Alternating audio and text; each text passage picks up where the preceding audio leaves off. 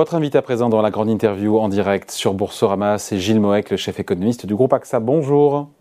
Bonjour. Tous mes voeux. Il nous reste quelques heures. De même. Bon, c'est la semaine des banques centrales, hein, Fed, euh, Banque d'Angleterre, euh, BCE. Euh, elles ont toutes, elles tiennent toutes leur première réunion de, de, politique monétaire.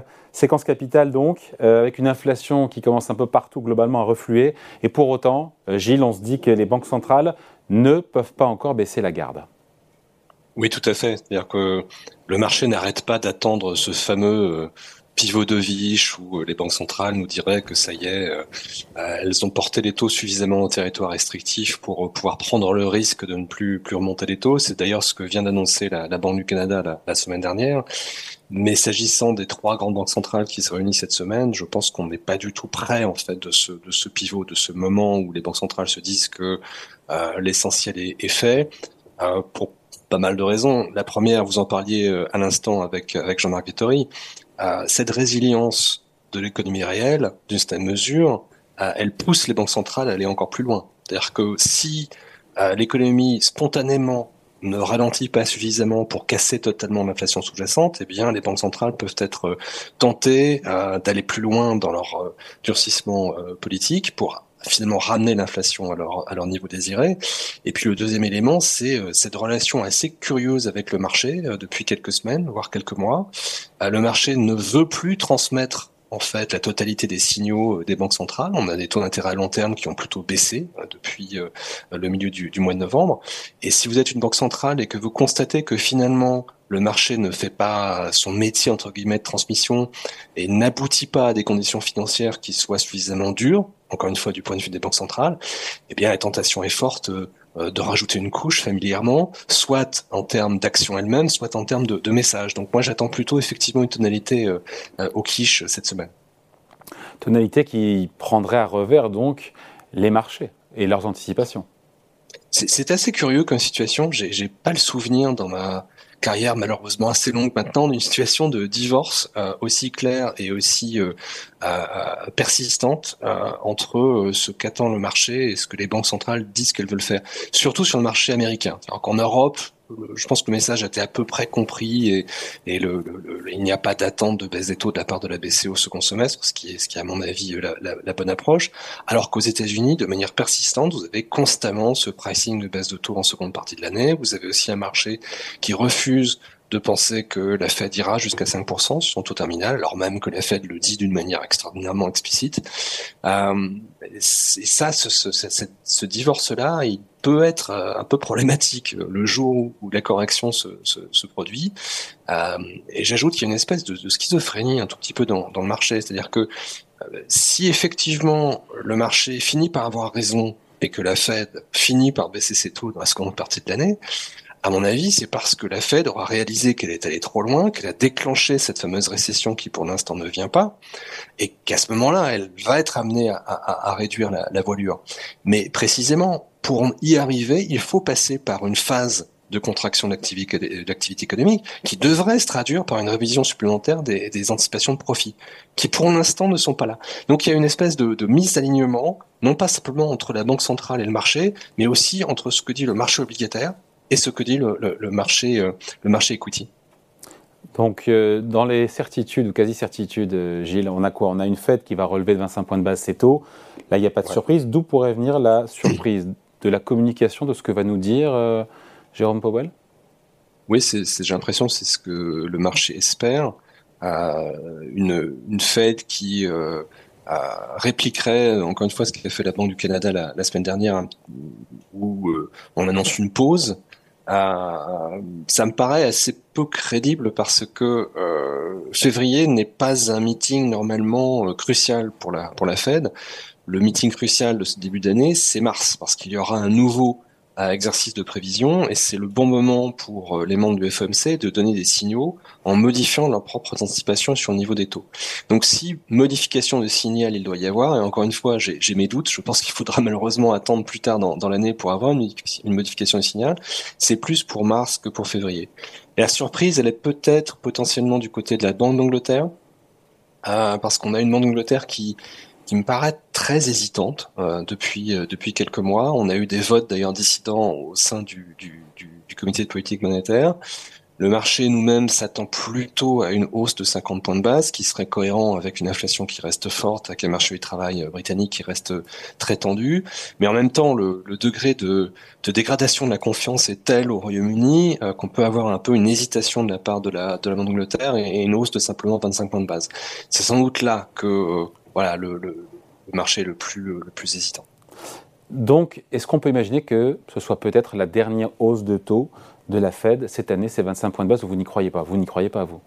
Moi, je n'y crois pas. Euh, la, semaine dernière, ça a été, euh, c'est très frappant. C'est toujours, encore une fois, c'est toujours assez amusant de voir comment le, marché euh, sélectionne les informations et les données.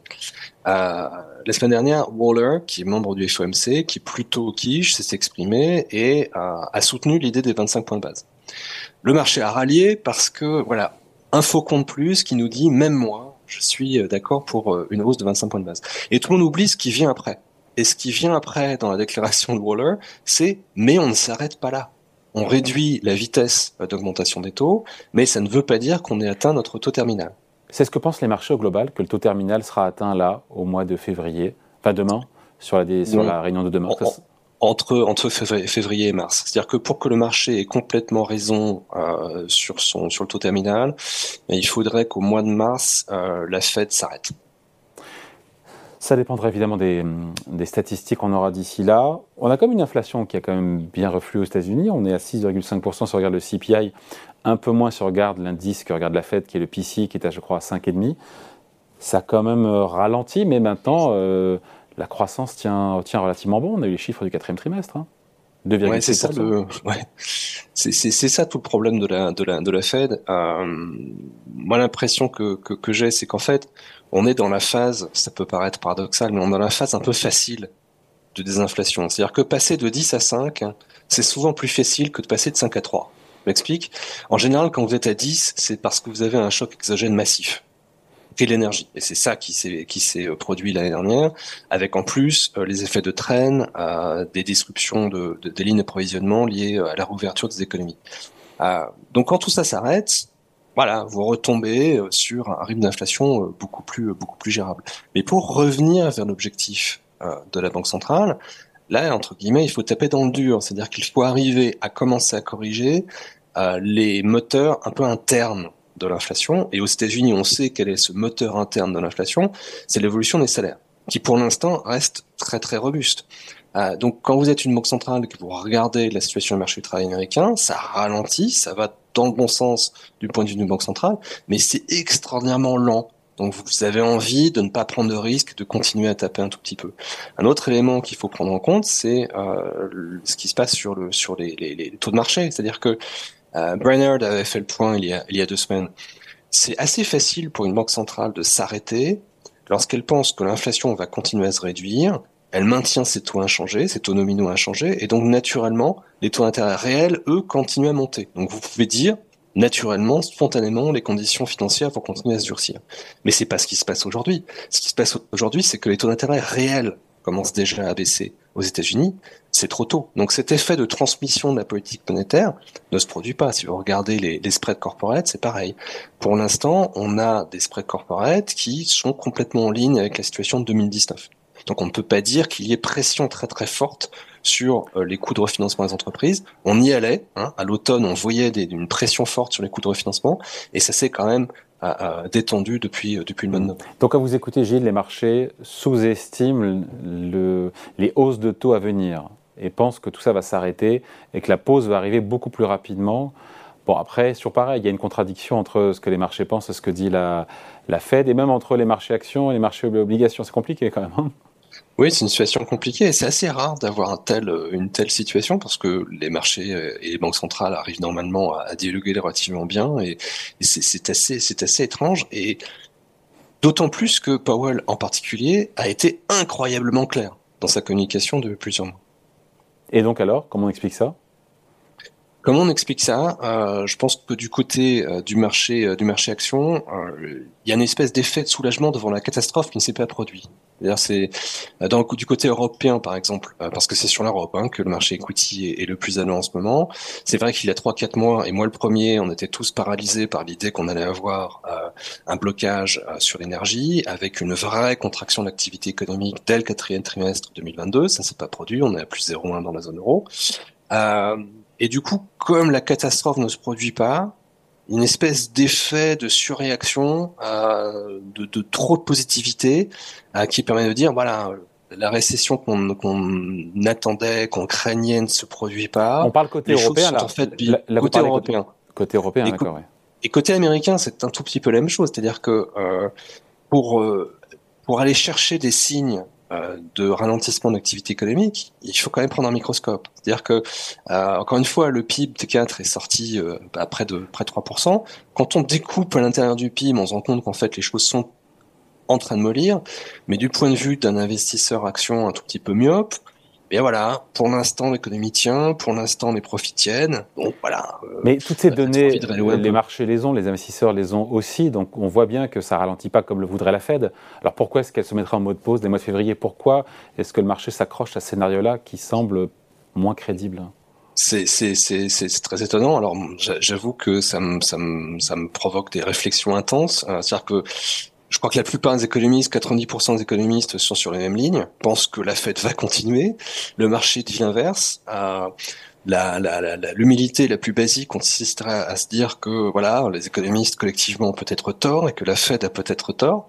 Euh, mais voilà, ce qui est frappant, c'est euh, la, solidité du message de la Fed et le très faible un niveau de dissidence au sein du FOMC. Et c'est ça qui me paraît ne pas être aussi pris en compte par les, par les marchés. C'est pas, les décisions sont pas prises à une très faible majorité. Euh, il y a un consensus très fort au, au, sein de la Fed. Oui, il y aura un, un, pivot de vie, qui interviendra plus tard dans l'année. Mais, qui sera pas très loin, juste, pardon, février. Gilles, qui sera pas hmm très éloigné du niveau auquel on est aujourd'hui. Il reste quoi? 50 points de base de hausse, 2 fois 25 euh, pour la Fed, 3 fois 25 maximum. Mais il y a, y, a, y a, deux sous-questions. Il y a la question du taux terminal, et c'est vrai qu'on sera sans doute pas très loin euh, du taux terminal aujourd'hui pressé par le marché, mais la question de la baisse des taux. Et ça, ça, c'est une question plus complexe, parce que en revanche, presser des baisses de taux pour le, la seconde partie de 2023, ça me paraît brave, comme on dit en, en anglais, euh, euh, et, et, en tout cas, c'est perpendiculaire au message de la fête aujourd'hui, ouais. et c'est perpendiculaire à la résistance de l'économie réelle. C'est-à-dire qu'encore une fois, sur mon premier point, oui, je vois bien un scénario dans lequel la Fed pourrait baisser ses taux dans la seconde moitié de 2023, mais pour y arriver, il faut une récession qui ne sera pas nécessairement très sympathique pour le marché action. Donc ça veut dire que le marché action sera amené à se déjuger, donc vous nous parlez implicitement d'une possible correction sur le marché action voilà, c'est la, conclusion logique de, ce genre de propos. Et encore une fois, dit avec beaucoup d'humilité, parce que c'est vrai que de voir ce marché aussi euh, euh, persistant dans, ce qu'on pense être une erreur, euh, ça, ça, oblige à se poser des questions. Mais encore une fois, sur la base des données dont on dispose aujourd'hui et sur la base du discours, encore une fois, d'une clarté rare de la part de la Fed, je ne vois pas comment ce pricing peut être justifié. Allez, merci beaucoup, c'est très intéressant. Échange donc avec Gilles Moek, chef économiste du groupe AXA, invité à la grande interview en direct sur Boursorama. Merci. Je vous en prie. Bye.